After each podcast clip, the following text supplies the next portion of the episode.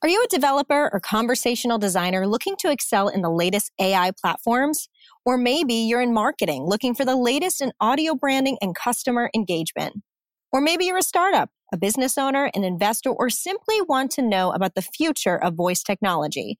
Then Voice Summit held in Newark, New Jersey this July is for you. Get your ticket at voicesummit.ai. That's voicesummit.ai. We can't wait to hear your voice and meet you at the conference.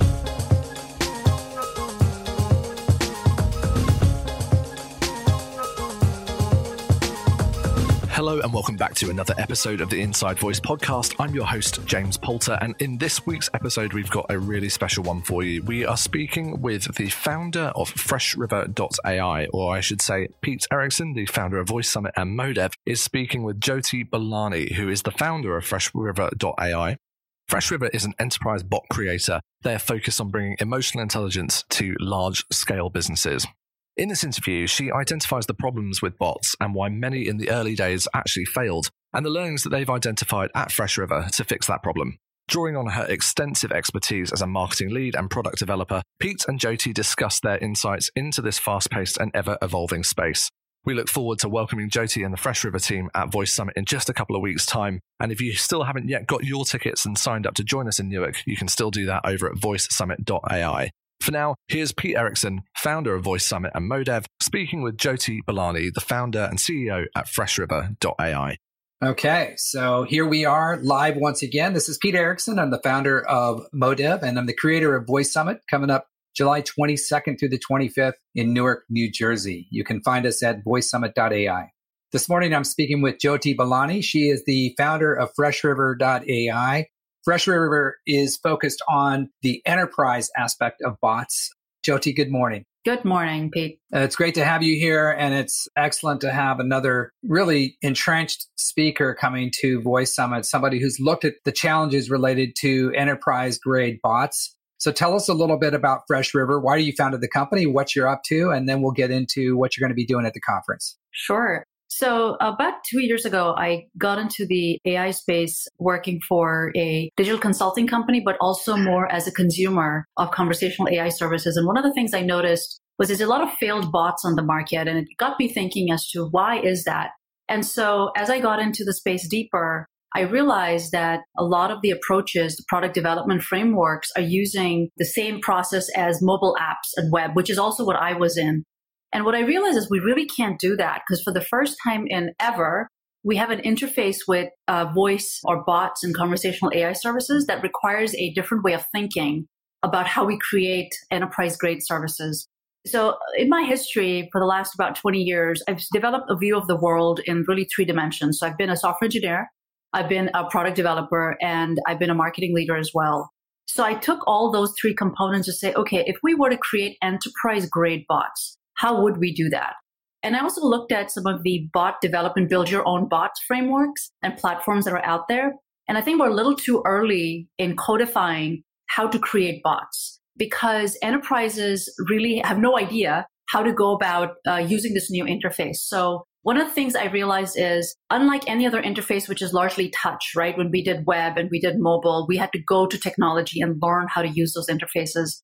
With voice, when AI was actually created, I don't know how many people remember this in the 50s, we had nine disciplines that came together from uh, on trying to understand how would you approach AI, how would you create a machine, an intelligent agent, which is eventually where we ended up seeing what we're going to create.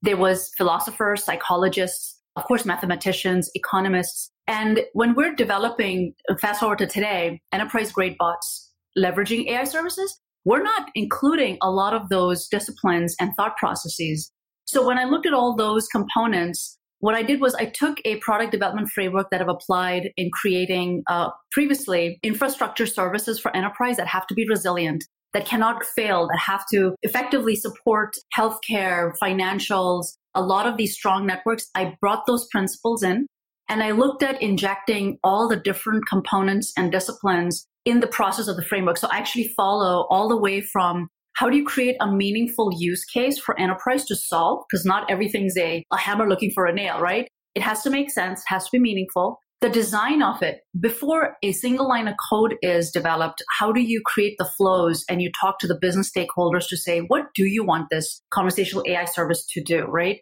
And then working with developers now, having been a developer myself, I can actually call BS, excuse my French, on a lot of the developers. And when I have uh, looked at code that developers have written, it's all hardwired for happy paths, which is how mobile apps are developed and how web services are developed. And you can't do that. A, you're not taking a full advantage of NLP, NLU, sentiment analysis, all of these technologies that have been brought into commercialization. And then the other thing is, how do you actually go debug something like that, right? So I'm having conversations with developers to say, we can't approach it that way. We have to change the way we think about it. So what I've injected into my framework is designing. There's a um, very good tools on the market that will allow you to create flows that will say, okay, what do we want it to do? You cannot make it 100% guided because it's like a mobile app calling itself a bot, which is not right. So mm-hmm. my thesis is a lot of the failures that we've seen on the market is because we are hardwiring these bots. And so the simplest test I tell people to run into a bot is to say, hi, hello, good morning, or thank you. 80% of these bots fail, if not more, because they say, mm-hmm. I don't understand what you're saying, which means we never really thought about the human centered approach to these bots. So I make it very heavy around the use case development and the mm-hmm. design mm-hmm. process, because if you don't get that right, everything else will fail. It won't matter. So that's the mm-hmm. front end of the process. Then comes the process around once you've developed it, how do you test it? You mm-hmm. have to bring in crowdsourced testing. You have to make sure you're allowing for all the humans that you are targeting, be it B2B mm-hmm. or B2C, be it a diverse background, right? Either mm-hmm. gender or LGBTQ or coming in from different parts of the world, right? Dialogue, dialect. You have to inject all of those pieces into the test framework. So I actually have a slew of very strong partners that I bring in to do the testing. Companies actually like Applause, right? Who is uh, one of the uh, the key sponsors of the Voice Summit. Yes, we love Applause. Uh, Absolutely. I work with them extensively to develop how are we going to do the voice testing? How are we going to test these chatbots? And we do it early and we try to break the bot ourselves before you put it out into the wild. The other key component is analytics how do you know a bot is behaving correctly? So during the test cycles, we make sure we're monitoring so the companies like Dashbot and Botanalytics are also key partners of mine. We make sure we test it right before we release anything to anybody. Uh, so we go through a extensive set, set of tests, more the merrier, right? I've had one client where I tested it. I invited 3,000 mobile app users to say, Hey, do you have an Alexa app? Do you have an Alexa device? Would you be willing to test this for me? And I had thousand people sign up, you know, people mm. who had it and were willing. So these are the kind of things you have to inject into the framework because what comes out of it is the technology today, the way it's available to us.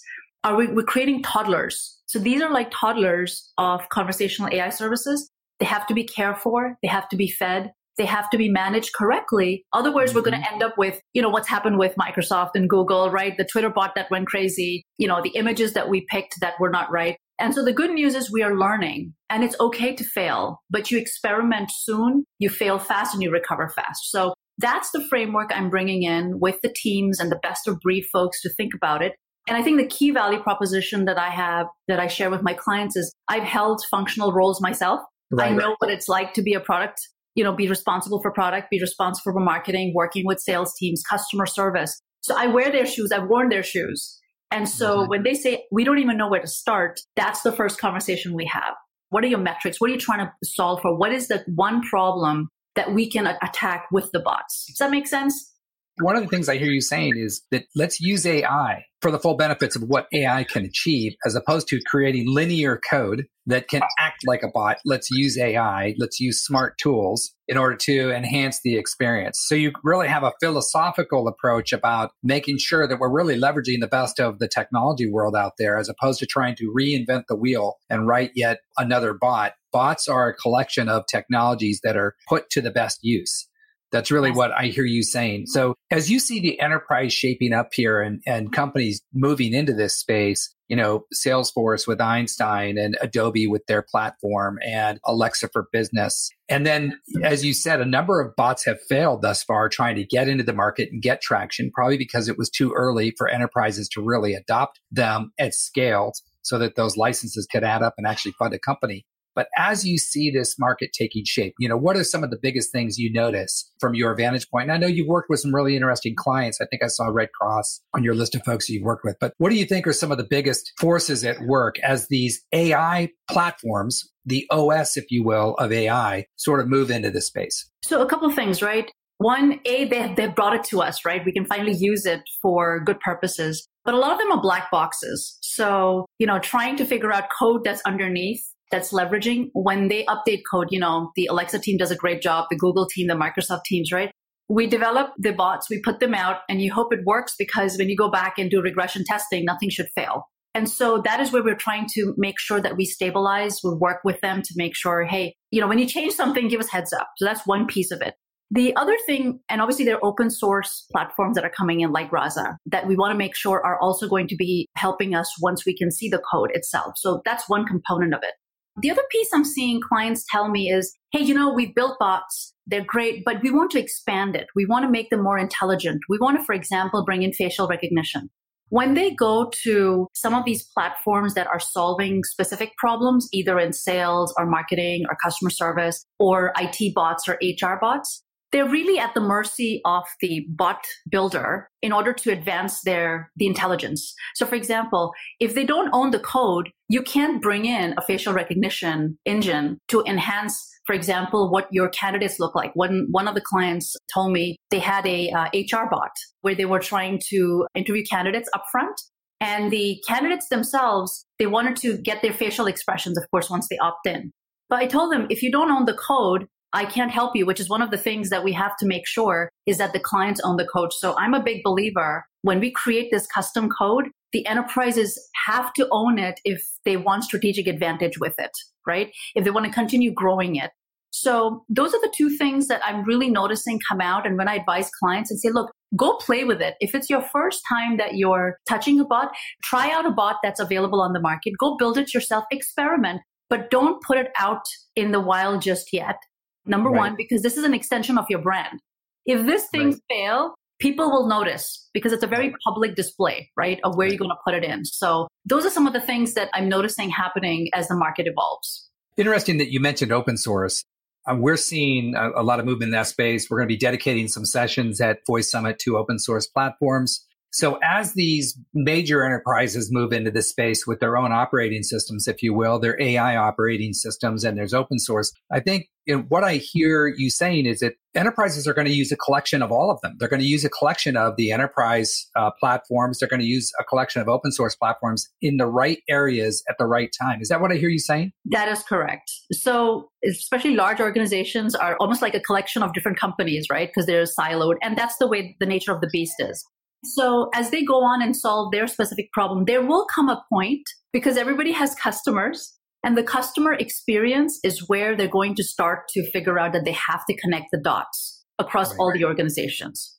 So experimentation is good. Coming up with conclusions is good. But if you want a unified view of your customer end to end, in mm-hmm. order to really enhance not only the um, the brand piece, right, the mm-hmm. economic piece of it, but the emotional piece of it. You know, a lot of the brands want to make that connection. But hey, right. it's not just good enough to say I can pick your color order, you know, on Facebook Messenger.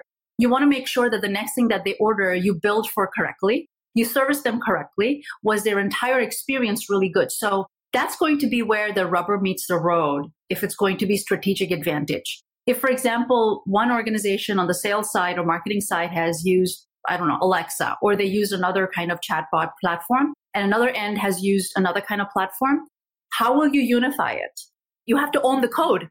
Right? I think that's a really great point is you do have to own your own code on the back end and that's really incumbent on these organizations to ensure that they're writing great code and this is a call out to developers you know developers it is time to get into this market it is time to understand AI the reason why voice is so important for developers is it just happens to be the presentation layer whether it's through a chatbot or a spoken voice but developers are going to be the ones making these tools actually work for the enterprise organizations that's correct. So, um, you know, I've had some funny stories. I've had developers from Europe reach out to me saying that, hey, we've been building bots for a year. They don't work. What are we doing mm-hmm. wrong?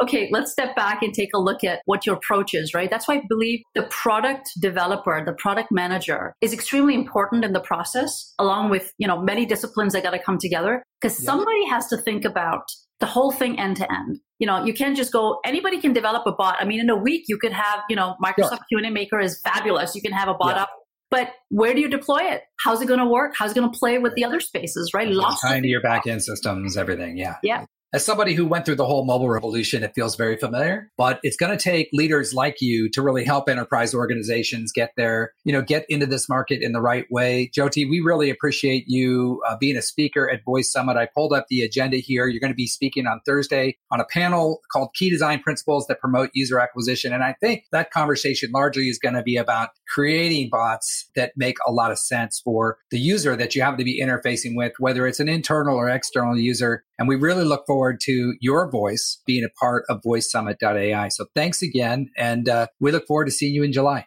Same here. Thank you so much, Peter. Appreciate the opportunity. Thanks, Jody. You can join Jyoti and about 300 other speakers coming from more than 20 countries from around the world at Voice Summit, voicesummit.ai. Prices go up after May 31st. Go and check it out. There is basically something for everybody whether you're just getting started or you're a major enterprise trying to get your hands around how to incorporate voice into your organization internally and externally. Now is the time to get into voice. We look forward to seeing you at Voice Summit. Thanks a lot.